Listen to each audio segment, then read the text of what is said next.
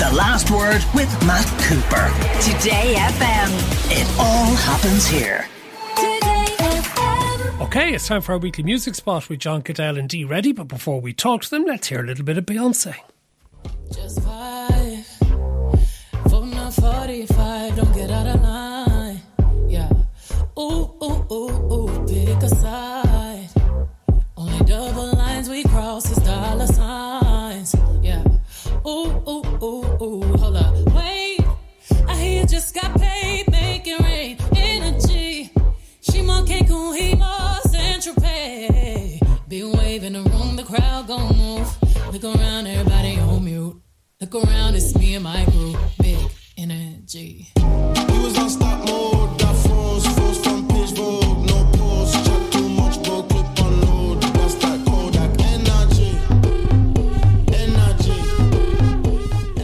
Energy. From Beyonce. So she played her first full concert in more than four years. Dee, where did she decide to do it? Well, she references Saint Tropez in that clip there, Matt, but I think she'll be regretting that wasn't the luxury resort she chose. It uh, she played at the opening of the Atlantis, uh, the Royal Hotel uh, in Dubai. Um, so the invitation had mentioned that there'd be a once in a lifetime performance um, from an artist, um, and it was to an audience of selected guests, uh, of influencers and journalists. Um, and yeah, there's a, a lot of her fans who aren't best pleased with this, given. I mean, given that her most recent album, which she didn't play anything from during the performance, uh, but that album, she said herself, was meant to be a love letter to black music and um, to to LGBTQ plus music. Um, so it it doesn't exactly sit well then that you would choose um, you would choose to perform in a country that. But is Dubai actually off limits? I mean, did, in the last week, there's been a major golf tournament there, Mm. which many Irish people were in. Many Irish people holiday in Dubai. Many people from all over Yeah, the world go sure. there. I mean, are, are, is it that now it's going to become a bit like a sort of a South Africa in the past that sports people and musicians and performers and stuff should not go there? Yeah, I mean, look, I think it, th- there's every chance that it could become like that, Matt. I think what, I think what kind of doesn't really work for her here is like if you look at uh, Nicki Minaj, who would have a similar following. Um, in 2019, she pulled out of playing the Jeddah World Fest in Saudi Arabia after the Human Rights Foundation asked that she withdraw.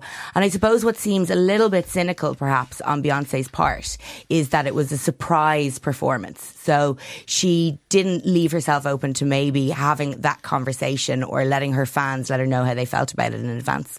I wonder, John Caddell, how much she got paid for the gig? Oh, I would imagine if it's uh, if it's the opening of a luxury hotel somewhere in the United Arab Emirates, uh, it was at least a couple of million. Uh, I mean, Oh, at least, I'd say. superstars do this sort of stuff all the time and all over the world. Uh, Elton John does it. Uh, the Rolling Stones do it. Beyonce now does it. Um, I can see what Dee's saying as well. I mean, Beyonce's fans are, are from all walks, uh, colors, creeds, and sexual orientations. And I think for the fans who consider her an inspiration and who maybe think that she's a, a spokesperson to make their lives a little easier, um, they're going to be disappointed by this. And I think, yes, a surprise appearance. Uh, there's no way that Beyonce didn't know that this was going to that this was going to come out, that this was going to be news. So I, I wonder what her thinking was. She certainly doesn't need the money. Um, if she is going on tour, which she must be, because you don't uh, put together a 19 song performance for the sake of one night or a couple of million, whatever it might be. Uh, she is a strategist, if nothing else. Um, but it is a strange way to. Um, I, I, I mean, her. I, if I was under normal circumstances, I would be excited about the fact that Beyonce has done a live show. I think the fact Same. of where it is and where uh, the human rights violations of the country involved, it does leave a bit of a sour taste in the mouth, and Uh, she there- must have there- kn- known there- that. There's one listener suggesting, there's two listeners suggesting, and different numbers coming in, that apparently the fee was $24 million. Okay, Yeah. well there you go. I was I wasn't adjusting for inflation. But you know, like it's not like she can't turn that down. And I think that's where it's going to come back to her because didn't Eminem turn down 10 million to play at the hmm. World Cup? Like there, there's, there's artists with less money than her who've taken a bigger stance on this and have less of a, a really avid and like loving fandom that sits in the communities where just by their very, like homosexuality is punishable by death in, in the UAE. Like it's not a small thing. Okay, let's talk about Madonna, who's going on a North American and European concert tour. Let's hear a little bit of, from Portugal in 2020 when she performed Like a Prayer.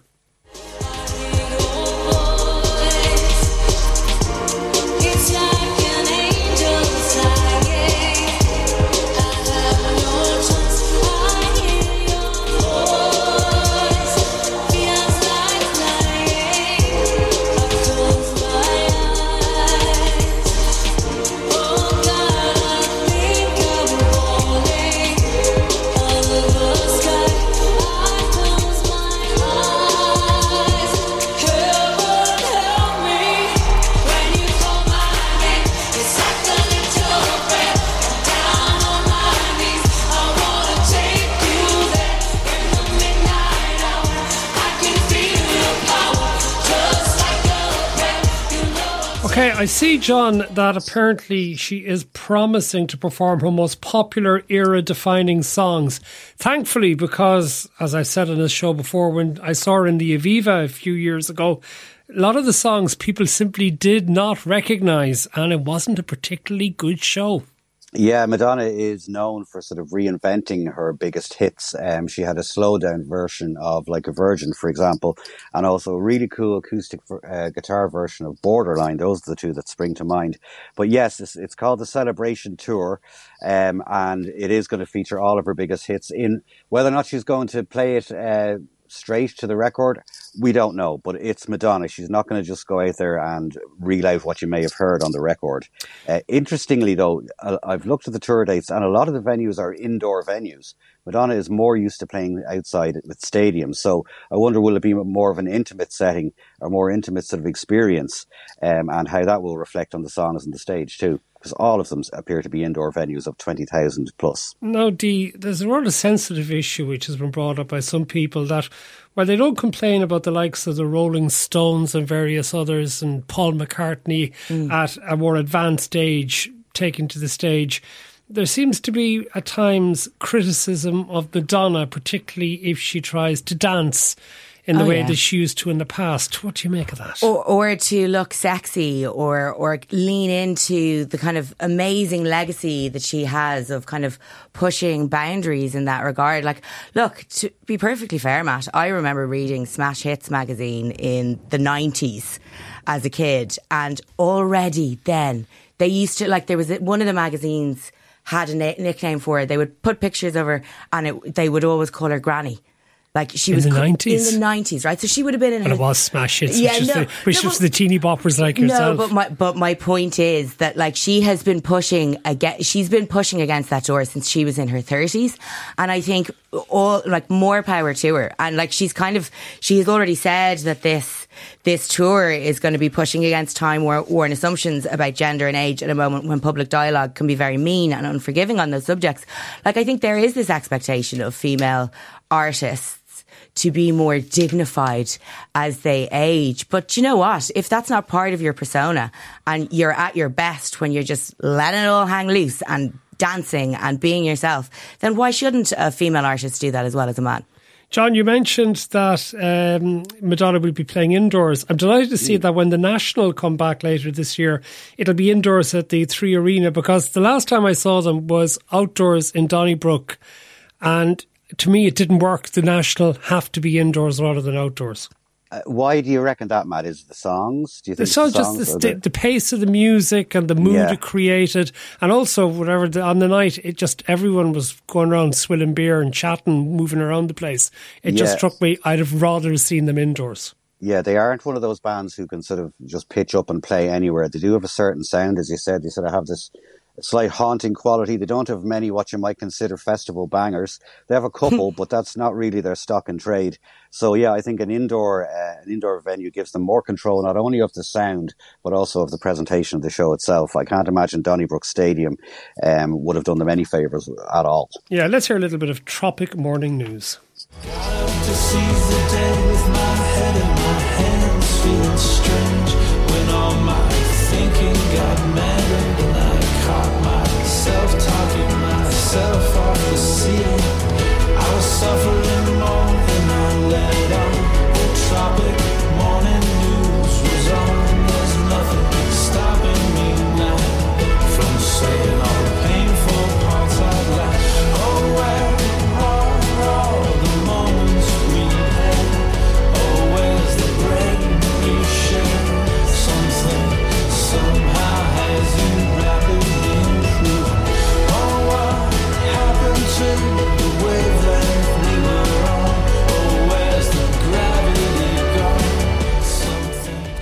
Okay, so that is the National. I believe they have a new album coming out soon, Dee. Yeah, that's right. Um, that is the lead single from it there, Matt. Um, and they've announced it recently. It's the ninth studio album. It's called The First Two Pages of Frankenstein. Should be coming out on April 28th. And it's got guest contributions from Taylor Swift, Sufjan Stevens and Phoebe Bridgers. It's a nice little collaborative gang they've got going on there now. A listener says Debbie Harry is in her 70s. The Blondie singer has kept her originality without having to conform to the current age when performing. Uh, your pick of the week, please, Dee. My pick of the week this week, Matt, is um, the next single of Alva's, uh, uh, my sister Alva's uh, album, which is coming out later this year on March 17th. Um, this is one that I, when I first, I've been waiting for it since I first heard it. I absolutely love it. It's called Last to Leave. It's all about being that really annoying guest who's the last to leave the party. Um, and you hear in it, she, she sings the chorus where she's referring to this girl, Amy. Um, it's actually her best pal, Amy, who was given out to her for never having written a song about her. So she just used Amy's name in this as a bit of a, a joke, which is, you know, And worst we, thing that can and we always allow you to use Alva as a pick of the week because she is super talented and she shouldn't be discriminated against because of the fact that she's your sister. Yeah, exactly. Like I, the first time I kind of I, I balked at it, but yeah, you put me right in that regard. Okay, let's hear a little bit of Last to Leave. If you thought you were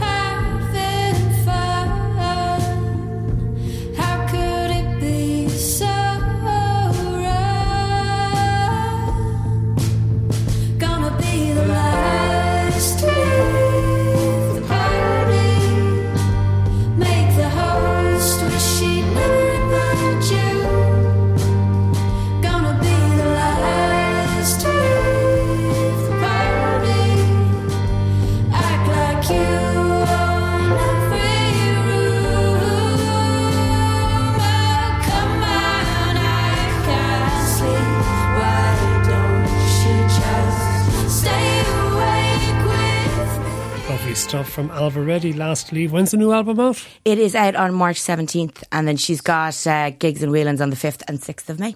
So, John, what's your pick of the week? I, you're, you're back to the reissues, are you?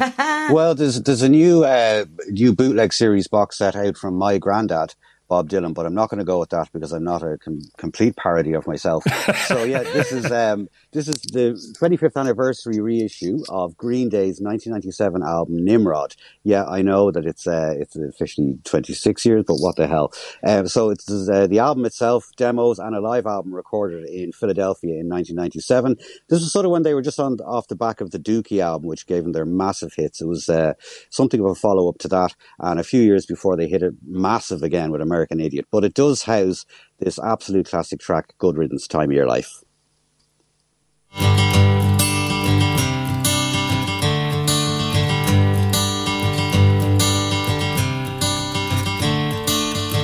Another turning point, a fork stuck in the road.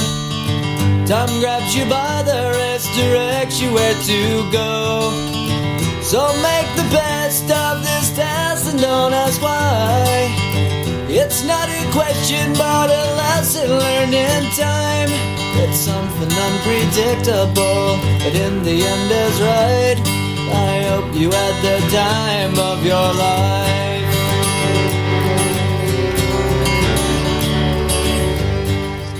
Do you tell us a little bit I about was that just song. really aging myself here, Matt, but I was just realising there that was my class song when I left school. So parents had to sit through all of us singing along to that in harmony. Okay. John, in, in less than two minutes, tell us a little bit about the late David Crosby. Yes, David Crosby uh, passed away. What what I thought was incredibly unexpectedly uh, during the week.